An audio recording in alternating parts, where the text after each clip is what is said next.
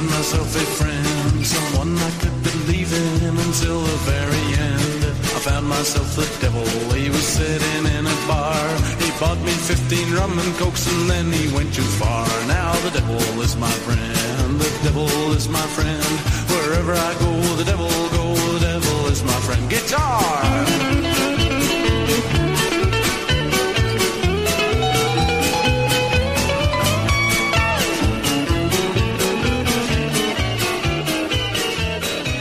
Equal opportunity offending from multiple abysses, aka responsible, proper, social distance shit talking from spare bedrooms across exurban Atlanta. Welcome to the Godless Heathens Podcast, everybody. Thanks for listening. I'm Don. I'm Jeff. And I'm Jerry. This is a podcast by atheists that talks about a lot of things, not just atheism, and especially this week. We will challenge your assumptions and ours too. Definitely not here to preach to the atheist choir, but to critique, ridicule, and poke fun at anyone, especially ourselves. So join us as we examine the crossroads of politics and religion from the secular perspective. And remember to put on your critical thinking cap when listening to this podcast or any other so called podcast. Episode 119, and it is a star studded extra special episode. So tonight we have a special guest. This is Kimberly Jackson and she's a Georgia senator. I met her at a Muslim for Progressive Values meetup when my emergent group was kind of partnering with them to discover how to how we could partner together and and be progressive in Atlanta. And so I, I met her and I met her wife Trina through there and been just kind of paying attention, especially when she in 19 let's see 2021 you won the Georgia State Senate seat in um, is it Tucker or Stone Mountain? Stone Mountain. It's both. Yeah, it's a big oh, okay. Senate district, so. Yeah, so uh, you know, if you want to just give a little background on on um, you know how you came into politics and you know just your little snapshot uh, picture. Yeah, sure. First of all, thanks so much for having me. It's really good to be on with you all. Oh, thanks for being on. Um, so, just as a little bit of background, I grew up actually in South Carolina, and I, I feel like I am the poster child for taking children on these different excursions to uh, you know increase their knowledge about how how things work. So when i was 13 years old i was taken to see lots of different kinds of ways to do public service. We saw firefighters and emts we went to a 911 center.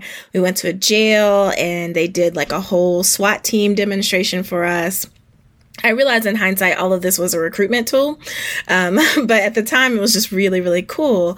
And that night we ended at a city council meeting where I saw what was then our very first black mayor in my hometown of Spartanburg, South Carolina.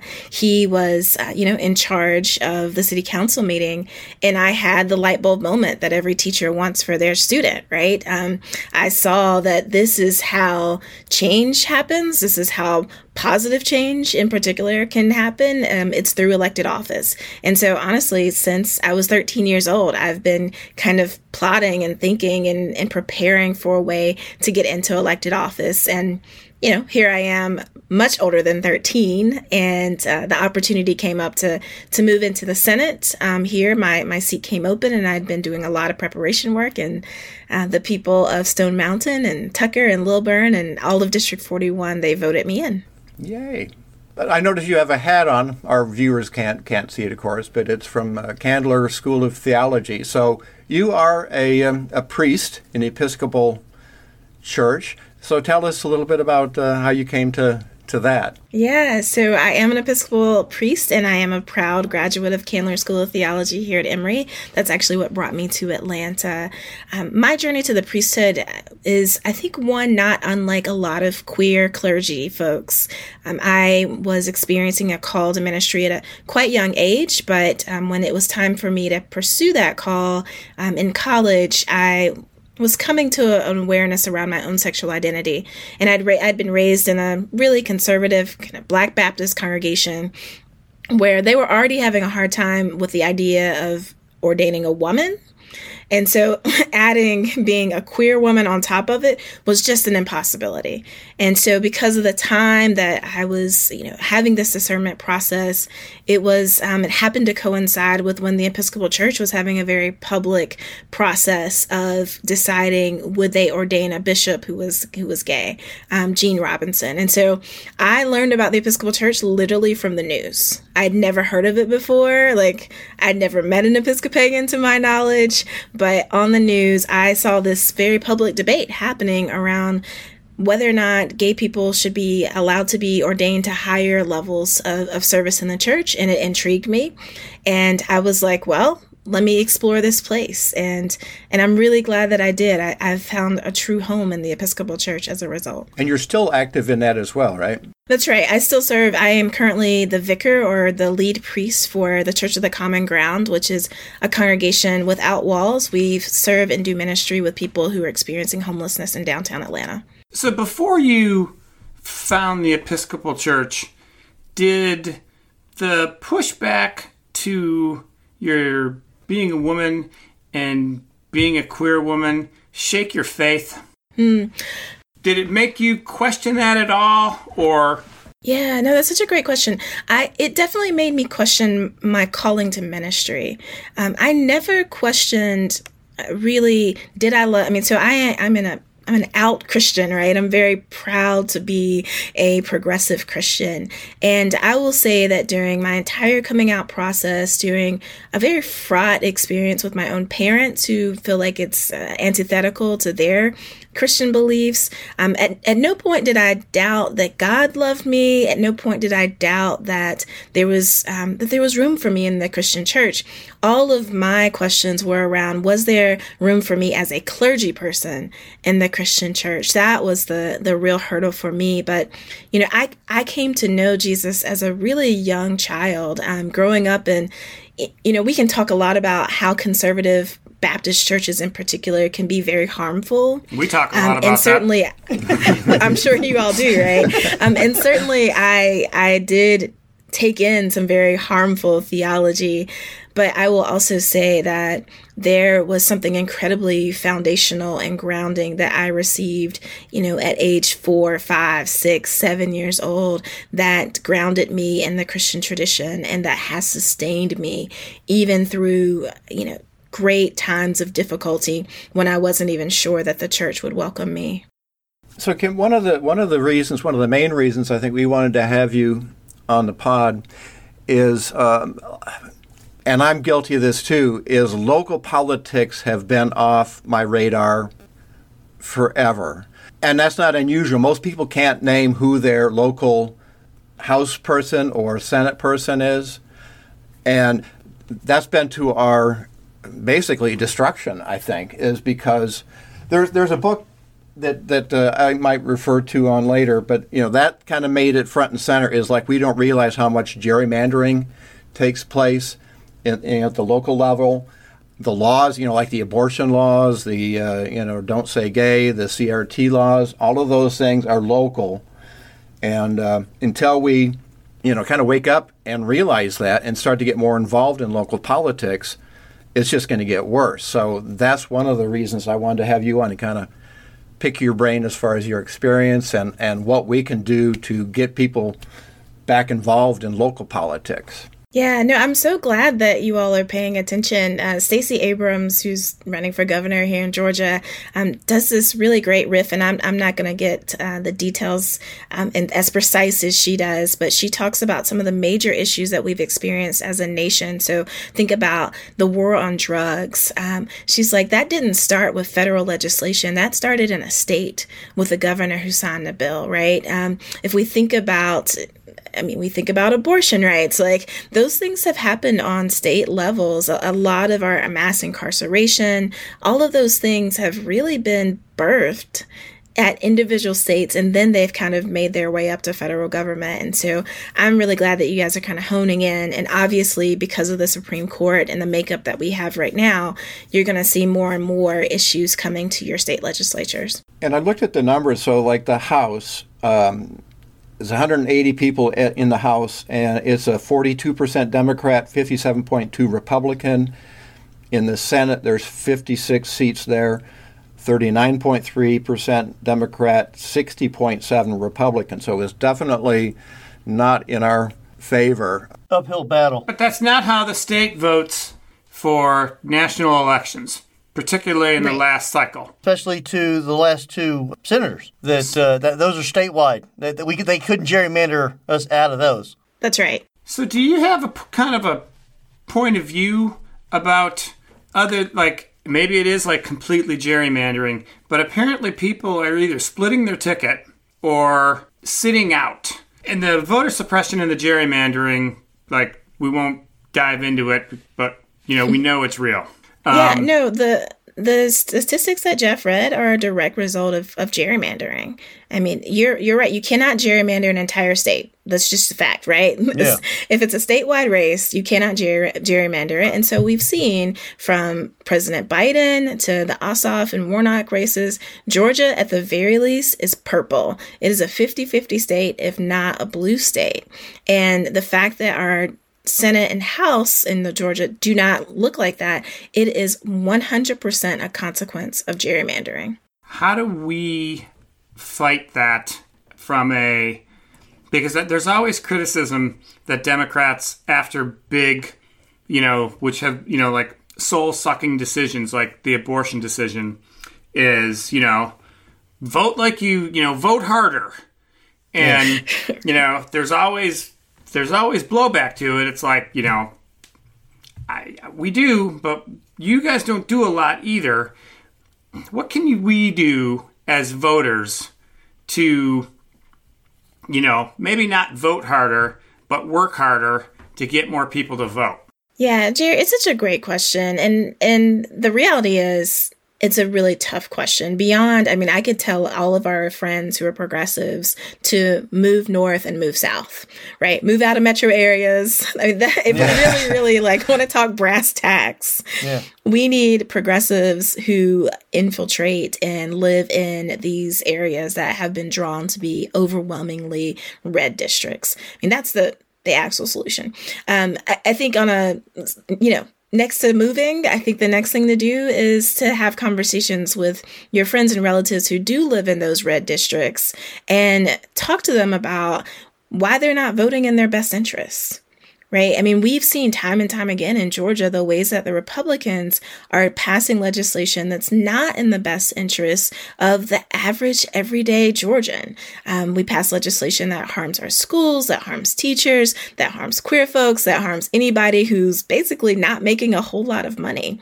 Um, and so I think that it's it is going to be an issue of maybe we can convince some of those folks who live in those red districts um, to to vote with their actual beliefs um, in terms of what they hope for Georgia, because that's I mean that's really kind of our only saving grace, other than our statewide elections, right? Like the statewide election, it can't be gerrymandered. We have to elect Sta- Stacey Abrams because that will give us veto power, and veto power is extraordinary power. Uh, so that in that case, it really is all of us have to do all our work to get out, beat, knock on doors, beat the bushes, beat the pavement, and get every eligible voter out there to actually go to the polls. So I, as an individual, can't vote harder, but I can work harder to get other people to vote because that's going to be really essential. Well, one thing I want to, I was kind of wondering about is I'm in West Cobb, and so you know, very red as far as Who's your The- Who's the your member of Congress again? We forgot. Who speaks for you in Washington, Jeff? Marjorie Taylor Greene. Thank Oh, you very that's right. much. Yeah, we got gerrymandered into her her district. But on you know the local level though is like I had to look up to see who is running against these Republicans. I think Lindsey Tippins is a senator and he's retiring. Right. So, and then um, Ginny Ehrhart is is the House re- representative, and I had to look up, you know, who is who the Democrats are running against them, and I've not heard anything from those candidates. So there, you know, there's only so much a voter can do. You have to be made aware of, of what your options are. Otherwise, if there's no uh, name recognition, people are just going to go with what they what they know. That's essential that people really start getting their names out. Um, this has been a hard election season for a lot of candidates, and myself included, because we feel like we just ran, and you know You we've been running. I know, but we've been running even not my own campaign, right? So I, I was elected two years ago, but then we had the Ossoff and Warnock campaign, right? And so it's um, we've kind of been stuck in this constant cycle of elections, and so I think I think candidates have struggled. And the other piece is that Republicans heretofore have invested a lot more money in saving their Republican seats than Democrats have. And when it comes to name ID, so much about this about of this is about having the money to be able to send you a mailer in your mailbox, Jeff, right? Having the money to be able to get on the radio or on TV and the people with the money in their pockets um, heretofore have been largely giving that to Republicans, or they'll give it to you know a statewide like a Stacey Abrams, and but it leaves our House and Senate seats, our state House and Senate seats, um, really struggling to come up with the money that's necessary to re- run a really good campaign. Do you ever get tired of the pace? Like when you said it feels like we just ran. Every Mm-hmm. election now is it's the most important election ever. And it's the most important election ever, and they the are. run ups are longer and longer. but you don't get a break from it. Like every, it's like you're it's like all, we're, we're always talking about politics and the next election and 2022 and 2024 and you can't get away with it. Does it mentally wear you down to just constantly be on or running because even as a voter, I would like a break from it. I know how important it is. But I would like a break from the most important election ever every time there, there's an election. Yeah, I, I mean, I do get tired. I I've had to kind of change my my mindset around what it means to be running for office. I um, have gotten really clear, particularly with my own constituents, that me doing my job and doing it well, so representing well in the legislature, trying to pass bills that are important for my district and for all Georgians, that that is me running, right? Um, that that's a form of campaigning. And so I do, uh, I do as much media stuff as I can during, you know, all year long, uh, in between sessions, because that is how that's how I'm doing my job, right? And and that's a part of campaigning too. So I've just had to wrap those two things together because if I just think about like, oh my gosh, I have to run another campaign, uh, and I still have to do my job of being a legislator. If I separate those two things out, and by the way, I run a church and I'm married and I live on a farm, Yeah, right? It just seems impossible. And so remembering that by being a good straight state senator, right, representing my district well, that that is a form of campaigning too, has has been how I've kind of measured out my my own energy. Just for context, how long is your term? It's only two years. So you're run- basically constantly, yeah, even even that's right. Campa- yeah, campaigning. And it's the most important election ever, too. Yeah, for her. and yeah, Like, the next one.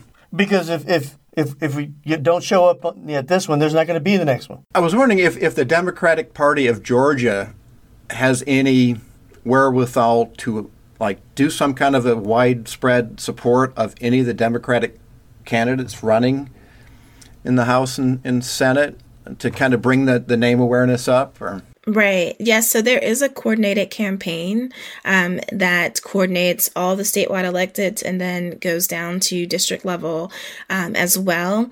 Uh, a part of it, just so so you all know, kind of insider political strategy. Oftentimes, a campaign really and truly doesn't launch for real, for real, until after Labor Day, and so you'll see an explosion of ads of information in your mailbox of digital you know things. You you will see an explosion of that happen uh, come september. And I, I think part of that delay is because you don't want to peak before people, you know, a long time. If you peak in June and people don't get a ballot until October or November, they've forgotten about you by then, right? And so, so there will be a coordinated campaign, particularly for those districts that we think we might be able to actually pick up. So, Jeff, I'm not sure if you actually live in a competitive district anymore. I think it may just be yeah, that Really be part of it. red. Right, right. you know and so i mean honestly we have to like count our dollars and count and say like is it worth investing if we know that 80% of the people who live in your district are republicans yeah we're, Right. we're not going to invest the same kind of money that we do in districts that are 50-50 which we do have a, a number of close districts She's saying it's not worth throwing money down the bottomless pit you live in, Jeff. That's, that's what she's saying. and it keeps getting deeper and deeper. So you you this is this was your first term in the in the Senate. So what in that you know during the the sessions was like exactly what you expected, and what wasn't? nothing was like i expected Ah, Oh wow. Um, so I, I mean, I don't even know what I, I, I guess what I expected was, um, I think I, I expected some logic to the process. Just a Uh. I, this is going south fast. I mean, I did. I mean, I, I expected reasonable time management skills. I mean, now I see how it's strategic to not do anything for many, many days and then ram a whole lot of things through at the very end. I, I see the strategy in that, but when I came in, I I thought surely like we'll get to work immediately because we only have 40 days to to do good work. Um, and that just didn't happen. I, I I think I also I came in expecting and believing that the smartest people in the room were to be helping to like make decisions. And that's just n- not true. I, think there probably was a time when that was true, but because part of because politics have become so so partisan, and the Republicans have become so so invested in feeding their base, uh, you know, it's not the smartest people in the world in the room who are driving policy anymore. And it's it's been so for me that was really surprising, but it's and it's also been really interesting to see how the smart people in the room try to influence things that are just absurd and how they try to to use their wisdom. But at the end of the day, wisdom doesn't always prevail. In fact, it often doesn't. Um, and being the smartest person in the room does not guarantee you power. Power down at the Capitol is distributed um, in a way that I'm still trying to puzzle out quite like how it works. But it's definitely not the A students who have the power. That was one of my questions is, you know, looking at the national scene, how far off the rails the Republican Party is, has gone by the, you know, the, the Dr. Oz, running Dr. Oz, and then Herschel Walker. You can go on, you know, the people in, in um, Arizona. I just wondered if that was being reflected in the state legislature, and it sounds like that has kind of infiltrated the Republican Party there as well. Yeah, not to the same extremes, but certainly. I, I mean, you know, the the bill that we saw come up around making sure that trans children could not play on the team of their same gender, of the gender of their choice, right? Like that they're not legislators down there who believe deep, deep in their hearts and feel really strong. Maybe they're two. But the vast majority of the legislators, Republicans who are down there, they don't care about that. They know that there's actually in their minds, there's no trans children don't even exist in their district at all, right? Like it is it was just solely about feeding their base. You're saying they're not champions of female sports? they are not no, they are not trying to save female sports. but that is how that bill was written. But and is that must be the same thing that you know for writing a law that that bans you know most if not all abortions, and then you know for the anti CRT because that's a national thing that's being kind of pushed down. So it seems like they went along with that. Do you are you afraid that um, if Kemp gets back in, they're going to even make uh, abortion stricter, go more like Texas, where they have the vigilantes and things, or Yeah, I actually am concerned. I, I will say, Jeff, I think that abortion is a distinct um, is a distinct issue from CRT and trans kids. Uh, you know, CRT that was definitely national stuff, but um, you know, I there are truly legislators down there who very much believe very strongly, personally, um, in their pro-life forced birth stance. Um, so I, I think that that's not just about feeding uh, feeding their base. That there are people who hold really deeply held beliefs uh, around that issue, and I, I just I want to make that distinction because I think that's important. Um, but I am concerned um, that if Brian Kemp is reelected, honestly, I'm concerned regardless of the outcome of the gubernatorial election, there will be legislation that will be introduced that will be more harsh as it relates to abortion. It's coming. Now, the question will be will we have the power to veto it or not? But it's it's coming. Um, our our rights for being able women and those who can get pregnant, our ability to control our reproductive you know choice and and have choice around that it's going to be attacked further. Uh, they will do the work to really make sure that you cannot get abortion pills mailed to you. That's going to be the kind of first thing that will go is I mean, we've already seen a taste of that, but that legislation will come back and it most likely will pass out of both the House and the Senate. And then it'll be up to see who the governor is as to whether or not it becomes a law. Now, Jeff gave the breakdown of the members of the state house. I don't remember, honestly, my eighth grade Georgia government. Is that a, a veto proof, or does that give the uh, the Democrats, even at, at, at the disadvantage they are at, enough votes that a veto is effective. Yeah, a veto is effective right now. There is not a okay. supermajority in okay. either body, so Good. a veto can be effective. So you need two thirds to override a veto. Is that? That's right. Okay. Okay. And do you yeah. think though that there might be, you know, they may not be the smartest people in the room, but the savvy politicians usually aren't true believers. Their abortion victory definitely has lit a fire among Democrats and uh, maybe non Democrats all over. So it doesn't feel like it's the slam dunk winner that they think it is. Do you think that there, you know, and this is obvious speculation, but do you think that there will be kind of a reticence to maybe go that far?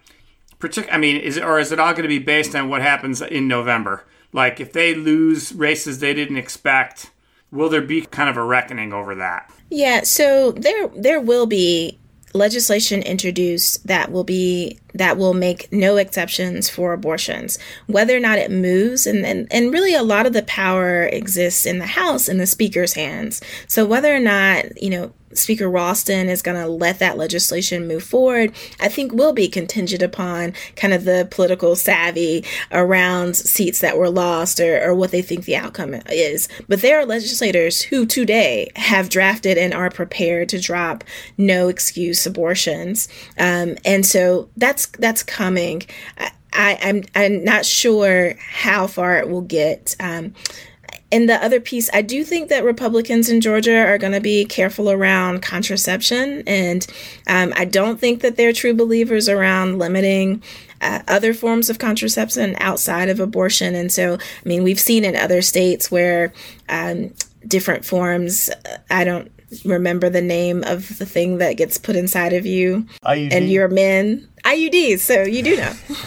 um, you know, there's states where IUDs are like kind of a question right now as to whether or not those are legal because of the ways that they function. Yeah, they're telling women to take their period trackers off their phones because it can be used against them in, in you know in a court. Right. I've heard I've heard a lot of that, and I just um, there there is an extreme part of the Georgia General Assembly, but I don't think that it's the majority, and so I'm not actually concerned about it going that far but it's already gone. I mean, it's already gone far, right?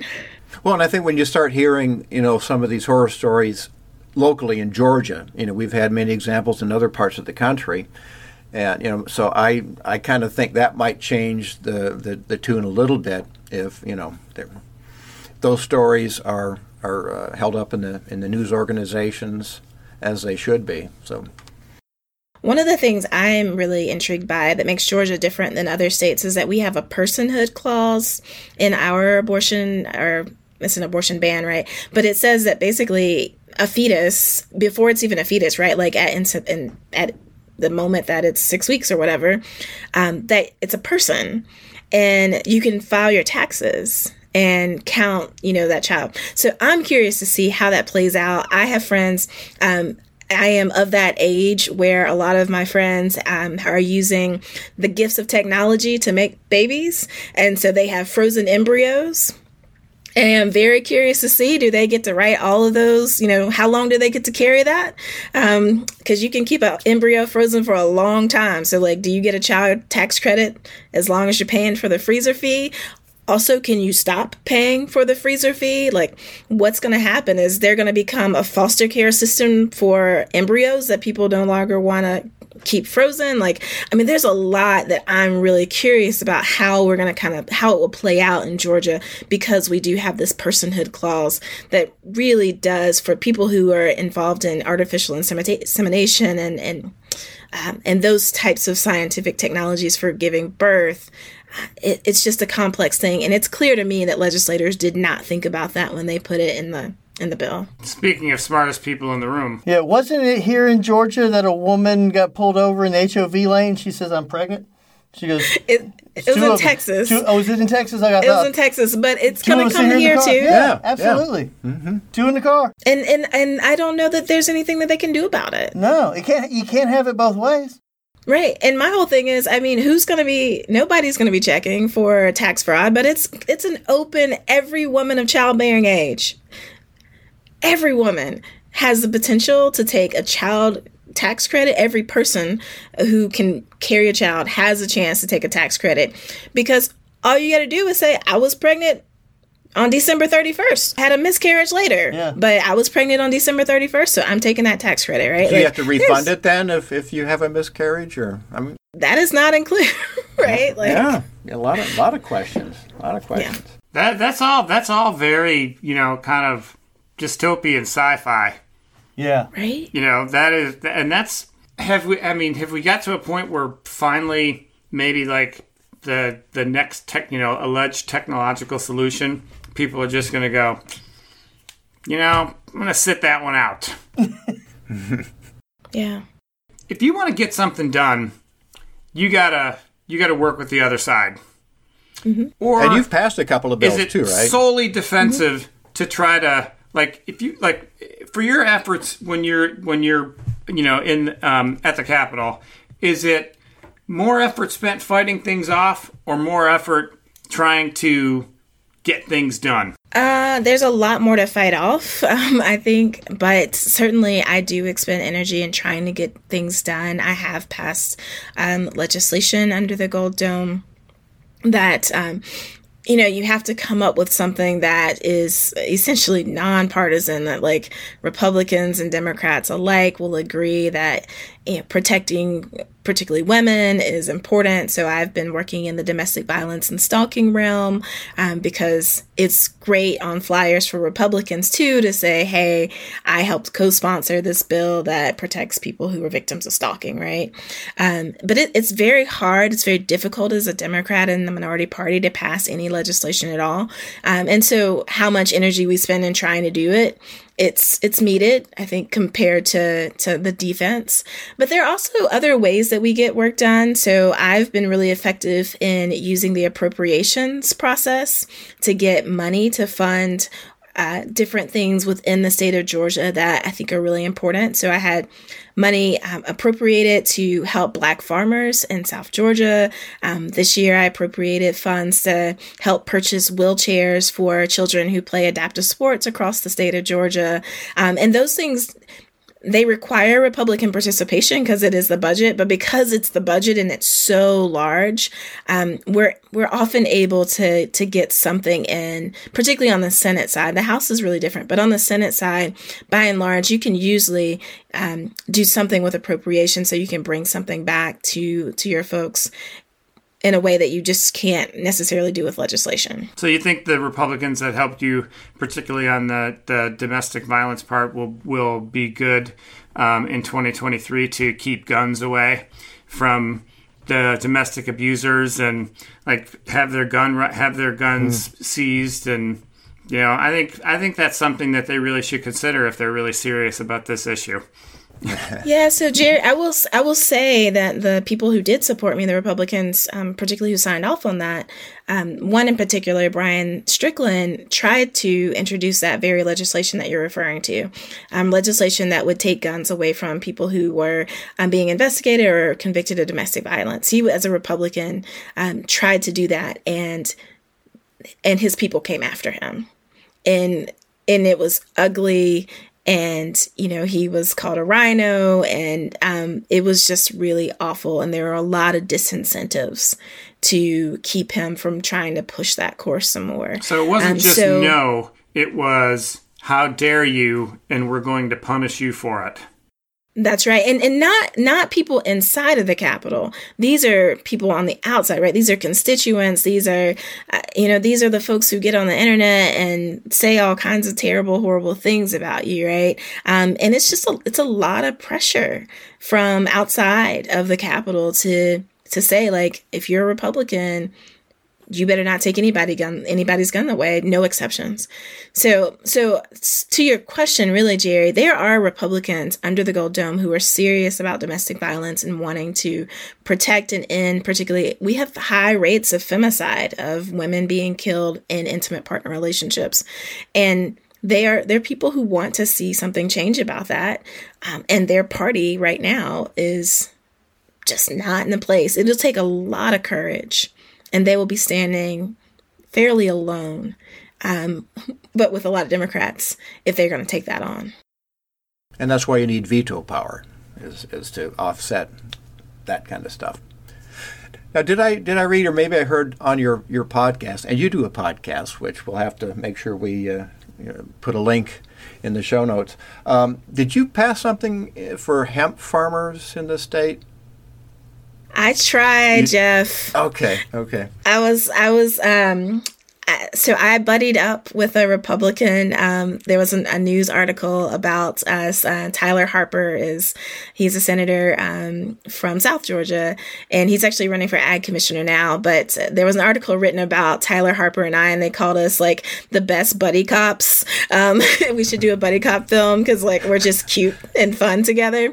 So he and I worked together on a hemp bill that actually would have made it clear that Delta Eight or Delta Nine, which Delta 8 um, would have made it clear that Delta 8 is illegal, is legal. I'm going to make sure that's clear. Um, because there is right now kind of an open question, right? Delta 8 is not mentioned at all in the law. And so there had been there'd been some really overzealous DAs who were prosecuting people so anyway, long story short, Tyler and I teamed up, tried to get that legislation passed through. We did not use um, the words Delta 8 or marijuana anywhere in the legislation. We used some very technical words because we were the two smart people in the room. and when the other people found out what our bill actually meant, they quickly torpedoed it um, after it actually made it a long way through the process. To oh, what? Wow. To what end, though? Like, yeah. like to, to, I mean, you to, they torpedoed something that would not make anyone high. Yeah. So, like, why? Who cares? You know, like you know, like it's not. I guess you could say it's marijuana adjacent, but you know, it's not. I mean, but so is the, the you know the hemp rope down at Home Depot. Yeah. Yeah, I mean, it's so the whole hemp industry in Georgia, it's a very fraught and complex um, because people think it's too closely related to marijuana. So you can grow hemp in Georgia, but the license fee is $50,000, um, right? like, gotta grow a lot of hemp to make that back. right? You know? Only the biggest guys maybe that's do the, it. Yeah. You know, and so it's just, and it's all because of people have this very strange belief about how terrible marijuana is. I mean, they call it the devil's lettuce, right? Like yeah. I have heard them say it in hearings. Wow, that devil's lettuce.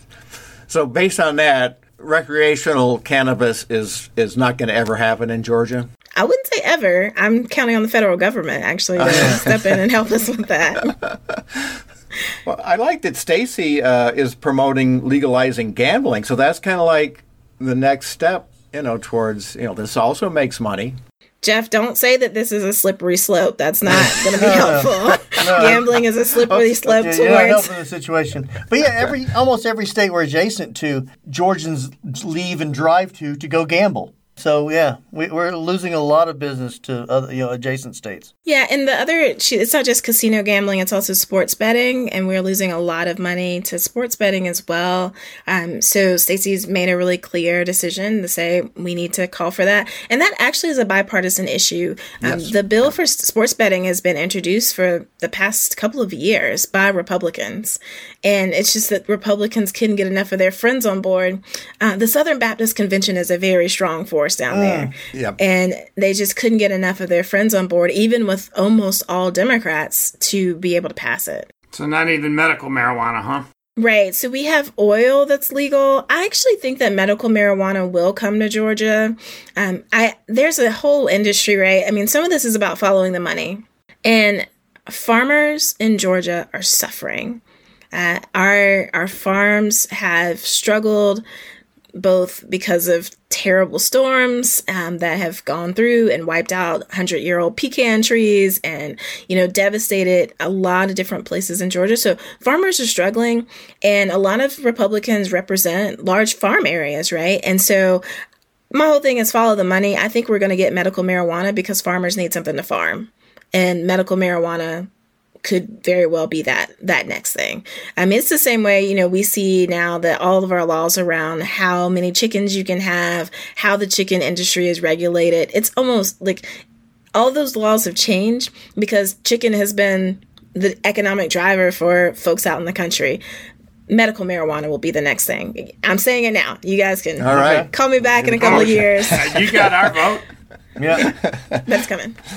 One, one of the things I think that we're fighting against too, as far as getting people to focus more on local politics, is the younger generation. And, you know, as a 65 year old, that's anybody younger than 65, I guess. These young kids today. But it's like where you get the local rundown on, on Georgia politics is like in the AJC that's, or local local news. And not too many young people use those sources as, as, as their news and you're not going to find it if you're listening to you know cable news. You're, I mean, you may find little blips here and there, but how how do we fight that big missing link there about educating people and about what's going on in the state. Yeah, I, I think that folks are starting to use more digital platforms. So, you know, there are a number of politicians and, and media now that are using TikTok and Instagram to help disseminate that information to um, a younger generation of folks. And so people are people are aware. I actually work a lot with younger people and I'm always um, I'm always amazed at just how much they do now and um, that they're not totally clued out.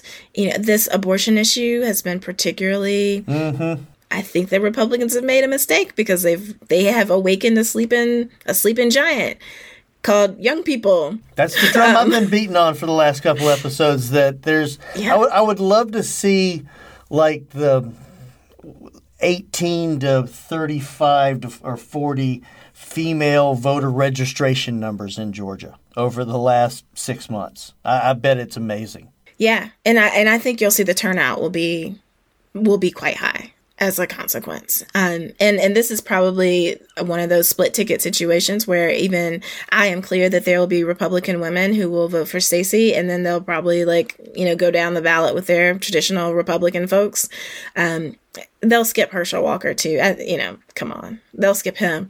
But um, I, I think you'll see a number of women, particularly, and not just from 18 to 35. I mean, they're, you know, the feminists, women in their 50s, 60s, and 70s who fought for this right. I mean, right. they're fired up too. But I think and, those women would probably already be registered and would be voting, you know, for. Right. But at, I think that they may or may not be voting as Democrats. And so, uh, and, and I think that they will come over at least for the top of the ticket um, to to try to protect their rights. For, and it's some of it's because they fought for it, and some of it's for their daughters, right? Like a lot of them are fired up on behalf of their own children. So we talked about that in the last couple of shows, but it's it's uh, kind of a you know maybe a democratic legend that or a hope um, that people would go in the you know especially women would go in the the voting booth and Nobody knows who they voted for. So they're going to, quote, secretly vote for more Democrats. So you think that is, you think that's going to be a discernible bump, at least in some of the bigger races? Yeah, I think so. Uh, so, you know, when it comes to local politics, basically people don't know who it is, so they're just going to default to their party, right? Um, but I do, I do feel quite strongly in the same way that you saw in the primary, there were Democrats who hopped over to the Republican primary to give Brad Raffensperger a little pat on the back. In the same way that you saw Democrats do that, you're going to see Republican women, especially in the quietness and the secretness of their ballot box, slip over and give a vote to Stacey Abrams to try to get some of their rights back. So you think the polls then? I would assume the polls don't reflect that. Right. So I don't think they do. I don't think they're capturing that that vote. so that is a that's a reason for for for hope, and not not like despair when you see we try not to pay attention to the polls um, because they'll, they'll suck the life out of you if you pay too much attention to them. But if if you like if a race is is ostensibly even, that you think that there's a couple point bump that might not be accounted for with that kind of ballot switching. Yeah, I do. Um, and I mean, time obviously will tell. Uh, Stacey Abrams does have a problem with black men showing up to vote for her in general. So I don't know if those two things will balance each other out. But, you know, my prediction is there will be white women who are Republicans who will vote for Stacey, skip Herschel Walker, and vote the rest of the way down as Republicans. Um, and and then, of course, there'll be additional turnout from Democrats who have not voted heretofore or who've not voted as regularly who are fired up about this issue. And the got, Democrats have good candidates for Attorney General and Secretary of State, too. So maybe the fact that it's two women, maybe the straight ticket goes a little further down a little than just the big national races. I mean, Jerry, I'm hopeful. You know, it's my friend, uh, Jen Jordan, Senator Jen Jordan is running for Attorney General. She is incredible. She's brilliant. She is the smartest person in the room, Yeah. um, which means that they worked really hard to silence her in the Senate, right? Um, she's great. I am hopeful that people will keep voting down further. Um, but it's a very cautious hope. Understand that. That's better than despair.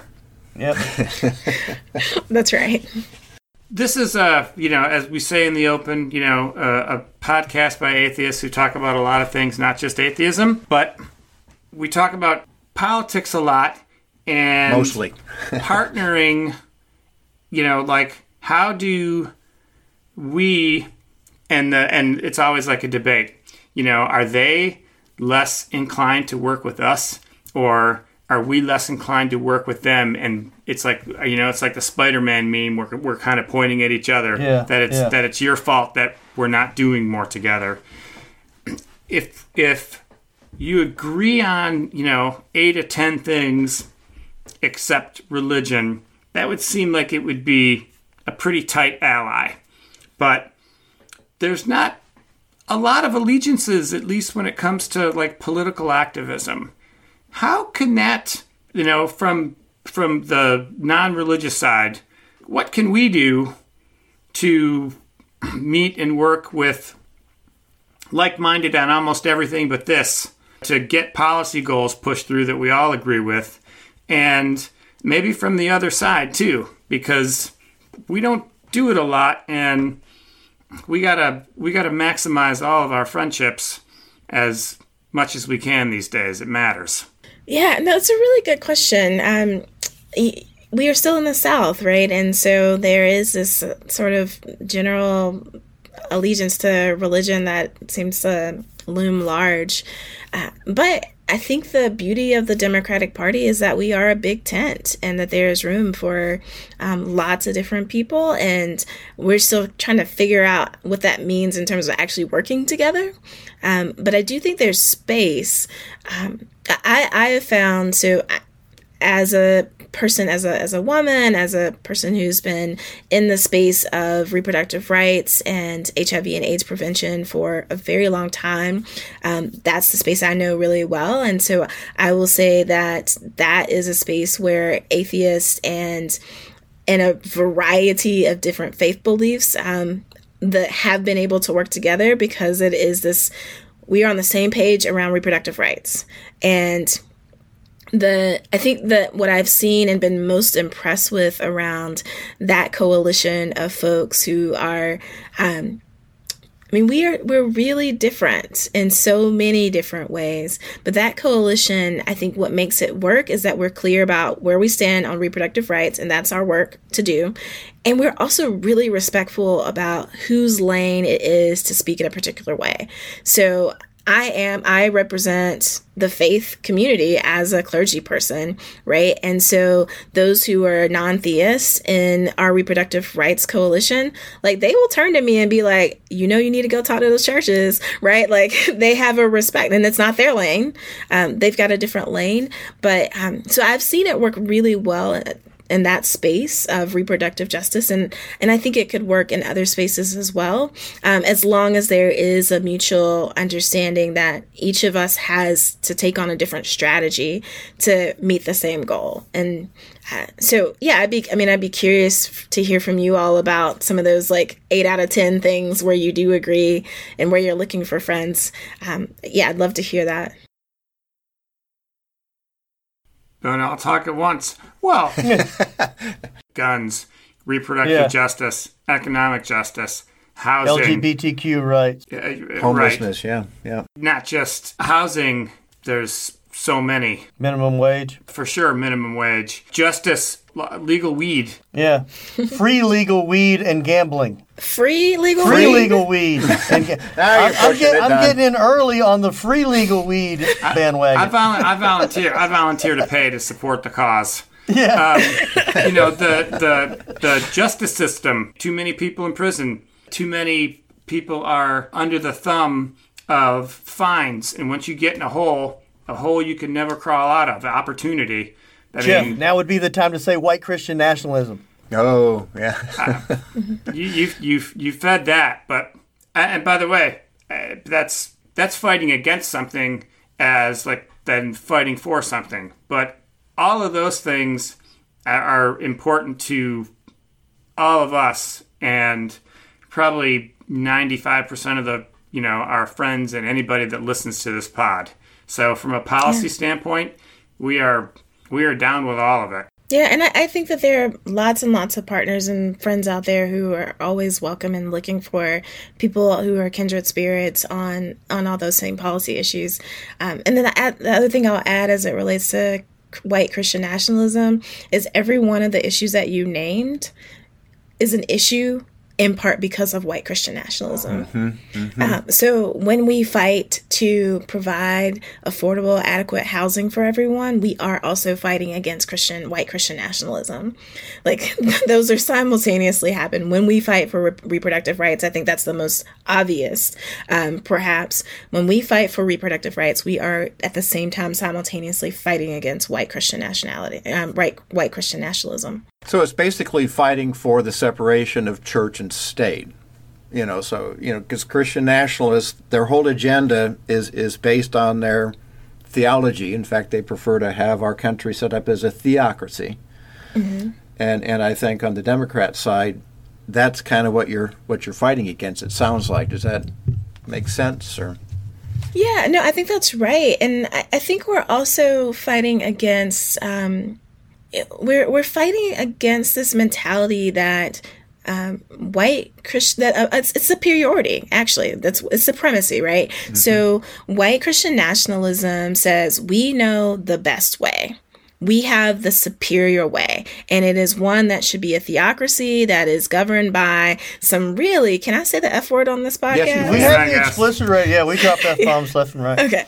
That you know, so they use some really fucked up theology actually. Yeah. That's very convoluted to get to the places that they get to, but it is it's all about supremacy. And so I think what we're fighting against is yes, the separation of church versus state, but we're also fighting against this notion that some group of people have the way, the supreme way of how we can govern one another. It's the um, true Americans versus everybody else that's trying to you know get into be you know a true, but you you'll never be a true American. It's you know the Right. very insular in group. And when it comes to voter suppression, that's kind of what's what's you know at issue. There is they're trying to say that you know like when when Trump was trying to throw out the votes in Atlanta, throw out the votes in in Detroit, throw out the votes in in Milwaukee. That's uh, you know because they don't think those people are real Americans, and that's kind of the white Christian nationalist thing is they don't think atheists are real Americans. They don't think gay people are real Americans. So right right on down the line, it's an extremely dangerous course that we're on with that. I mean, the attempt to throw out it was black votes, right? When you name all those cities, Jeff, mm-hmm. you're you're talking yep. about the attempt yep. to throw out black votes, and it, it reminds me of a time when black people were only counted as like two thirds of a person, right? Like right. it, um, it's it's this notion that a black vote we don't need to count them all, we can only just count part of them. And we're going to make it harder for you to vote, and we're going to make you wait in longer lines, and we're going to get rid of drop boxes and poll taxes, all, all the things that that that got done uh, relatively recently. Aren't you kind of concerned though, or or I, I won't? I, am asking a question because it's kind of my belief, and we talk about this on the show a lot too. Isn't it a little concerning that the people who are white Christian nationalists are starting to like warm up to the term though? Like like why you know what's wrong with being a you know you call me a white Christian nationalist and I'm, those are all 3 I'm, good terms good put that. together. You know, you're hearing it more and more, and you know it's it's hard to it's hard to have like a you know a, a, a phrase that's like dangerous and something you want to fight when people are like, yeah, I'm gonna get myself a T-shirt. Yeah, no, it is. Um, it's concerning, and it's a it's a page out of the progressive playbook actually of taking words like queer, right? I mean, I think about immediately we've taken queer and been like, y'all use this as a really bad word for us for a long time. You mm. know what? We're gonna embrace it. We're gonna be queer. We're gonna be queer yep. as fuck. Yep. Like they took that page out of our playbook mm. and have put it on Christian nationalism, and and it is it's white Christian nationalism, and it's it's concerning, um, and I'm all, I'm also just very amazed at like how selective their their understanding of what that term means, right? Like they know when we say white Christian nationalism and we're fighting against it, they know that we're talking about all the ways that it's racist and s- supremacist and um, and xenophobic and all the things that come out of it, right? Um, but they just choose to ignore all of that, just like we choose to ignore that around the negative ways that people use the word queer. Um, but I, I don't know how we fight back against it other than i guess maybe we come up with new words. Hmm. jeff you're speaking jeff's language. He could have i mean seriously. He could not be any happier because you basically quoted him. Do you get tired of, of people pulling from your playbook? Because we talk a lot about how the atheist community kind of pulls from the lgbtq community as far as acceptance um, mm-hmm as far as we kind of follow that playbook. So, yeah. Are, are, uh, as a member, are, are, you tired of other people like looking in your playbook and and utilize? Now, white Christian nationalists are using your playbook. What the hell? That's not right. I mean, when bad people start using it, it does make us wonder. Like, wait a minute, was this a good play? Um, but but no, I don't get tired of people. I I think it's a, I think it's an honor that people can look to other cultures and see the ways that we've been resilient and resistant, um, and and said let's let's try that too, right? I think about Palestinians um, who have turned to African Americans in this country and looked at the ways that we've dealt with our own forms of discrimination and how we've organized and they've taken from that playbook and are trying to actualize it where they are. And, and i think that that's i think that's a real gift. And so i'm i'm glad that atheists have found something worth sharing and practicing and trying from uh, the lgbtq movement so when you win in november you know the first time you walked in to the to the capitol it had to be like like such a cool moment. I mean, just just because I, I, know I would be I'd be looking around and I would be like, you know, I, I'd be like chest bumping myself, you know. Yeah, phone out, taking pictures of everything. Now that you've done it and you're walking in more savvy, so is your is your strategy, you know, your strategy going to change obviously because you know kind of how it works, and mm-hmm. you're going to kind of cut the BS, and you know how to get things done more? Yeah, absolutely. I mean, I do. I've grown and learned a lot in the last two years. Um, I think I, I still, I still feel awe when I'm there. Um, it hasn't worn off, and I'm still, I'm still surprised when people call me Senator Jackson, mm. even after two years. It's, so it's not, it's not quite there. I'm still, I'm still taking the selfies done, um, and. And and also, I mean, it's important to know I I'm the only LGBTQ member um, in the Senate. I'm the only one, and um, I this year will be different than the past two years in terms of me having to make sure that I represent our community really well. Um, we already know that some pretty awful anti LGBTQ bills will be coming forward. And I didn't really have to deal with that as much in my first two years. Mm-hmm. Um, so I am thinking more strategically about how to how to handle that. Um, and and I'm grateful. You know, I come in, you know, two years with relationships, with friendships on both sides of the aisle. Right there, there are people that I can call on and have a, an honest, frank, off the record conversation about like how realistic is this? Is this a you know is the don't say gay bill? Is that really really something y'all are serious about or is this just a messaging bill right? Like i have friends that i can call now uh, to have that conversation which then helps me know how to how to use my energy right? And and what to not get riled up about. So are you uh are after this next term our national office in your in your uh in your in your future for 2024 no, Jerry, I am not running for national office in 2024. I I am deeply committed to being a really to learning how to be a really good senator, and I know that that takes more than two terms. Um, I the people of District 41 they took a risk when they elected me. They elected me as I was young. I was 35 at the time. I was a black queer woman. Um, I mean, they they had all the reasons to not elect me. They took a chance on me, and I want to make sure that I that I I live up to what they've asked me to do. And that really does take more than more than 4 years. So uh, nope, I'm I as long if the people will have me, um, if they will vote for me, I'd I'd like to complete uh, at, at the very least 3 terms.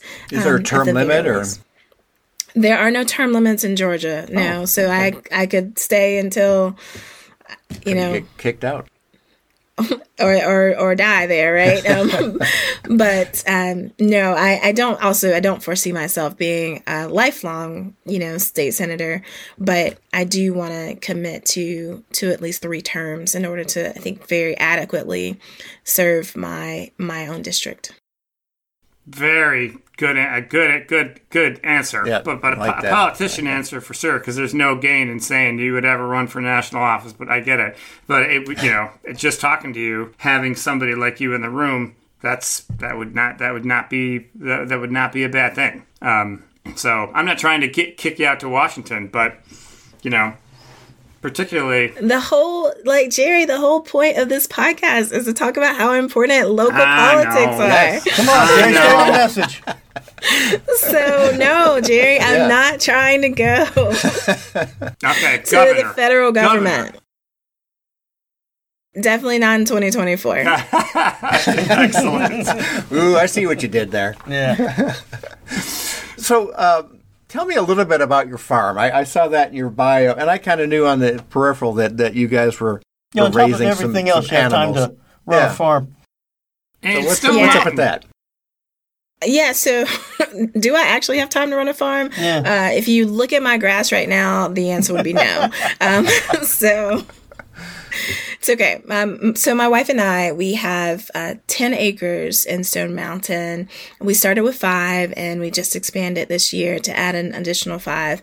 Um, about nice. half of it is forested, so we don't have to actually tend to it beyond mm-hmm. just, I do maintain trails, walking trails and hiking trails in the forest. Um, but, you know, we've gotten smarter about how we farm. So we automate things. You know, we automate the feeding of our chickens and ducks and their automated waterers. And, um, but also I'm, I do make time on purpose because it's, it's grounding and it's important. You know, I, I told someone you know, I woke up the day after election day to a phone call from several reporters who, to phone calls from several reporters who wanted to talk about, you know, Kim Jackson, your state senator. How does it feel to be the first, you know, LGBTQ state senator? And I had to say to them, I can't talk to you right now. I have to milk my goat. um, right? Like, that can't wait. Yeah. Um, she and and so there's just something really grounding about it, and there's something humbling. Um, I tell people all the time, anytime I I begin to think that um, perhaps I am above everyone else, I go into my chicken coop and I and I shovel chicken shit, and it reminds me that yeah. I am but a mere human being. Um, but, but and, it's got to so, connect you to to the farmers of Georgia as well, though, because you kind of yeah. know their it does. And tribulations, I, yeah. It, it, does. Although I mean, I'm I'm really careful when I'm talking to people who have you know hundreds of acres of land. That I, I, I'm not a farmer in that way, but uh, you know, I do serve on the ag committee, and it, I think it's been a real surprise to a lot of the members that I actually know what I'm talking about, um, because it's it's been a strategy actually that Republicans have put urban legislators on ag, thinking that they will just be useless. Um, but I come in, no, I mean, I, am a multi generational farmer. My parents have a farm, my grandparents had a farm, right? So I bring a lot of information to the table, um, and they've been really surprised, but we've also connected around it, right? They've enjoyed um, being able to to have that connection of yeah i know a lot about raw milk and goat's milk and how that works and why we should or shouldn't regulate it right like um, so that's been actually a really wonderful connection for how i'm able to, to relate across the aisle um, but I think more importantly, and, and Trina, my wife, would say this too. Fundamentally, we have a farm. It's, it's called the Urban Soul Sanctuary. Um, it's our sanctuary in the middle of a city.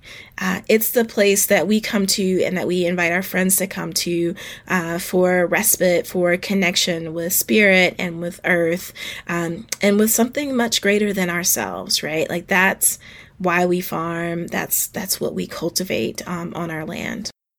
So very cool. It's super cool, but you know you you correctly or properly walked away from national office, and then you drop like this West Wing scene about walking into the ag committee that you would see on a TV show, and, and, and like, come on, like that's just just start like, talking about raw be, milk. That'd be too. That's too perfect. That's too perfect of a scene. How do you go on vacation with a farm?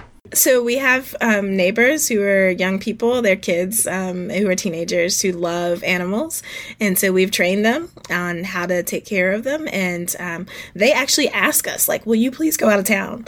Um, you know. and I, have had to tell them, like, you know, you can come visit the animals when we're here too. It's it's okay. Um, so yeah, we we have young people, and we pay them. We pay them a living wage um, when they're taking care of our animals because we believe in justice in that way. Um, so yeah, we're able to travel and do those kinds of things and know that our farm is well cared for. Very cool. Rock on. And you have your own podcast, and if somebody wants to donate to your campaign or find out more about you and the issues you care about, how do they find that out? Yeah, so my podcast is God, Goats, and Government. So I do talk about the intersections of farming, of my life as a priest and as a senator on my podcast. I, I think it's a lot of fun. Uh, it's only during, we only do the podcast during session, so for the first four months out of the year. Um, so we're really talking about it's actually, I think, a primer for helping people understand how how the legislation legislature actually works. It worked right? for That's, me when I listened to it. I, I found out that you know what the grinder process was about. It was fascinating. Yeah, so that's that's really if you if you've never been involved in local politics or state politics and you don't understand or know anything about how bills become laws, then that's the podcast for you. And then you also do get to hear random stories about my goats and chickens and um and and also about you know the congregation that I serve. So I I am very blessed to work with people who allow me to be a part of their community as people who sleep outside in the streets of Atlanta.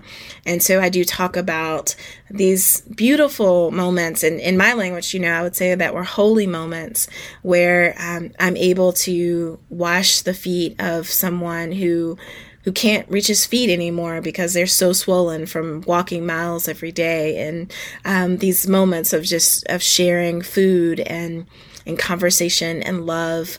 Um, so i do get to talk a bit about that as well in the podcast. Is there a way we can support that part of it too? Like either with with uh, you know donations of clothing or shoes or money to yeah. your homeless work? uh, So yes, um, we always need socks. We run a we run two foot clinics on Monday and Tuesday. We also need volunteers if you're ever interested in coming down.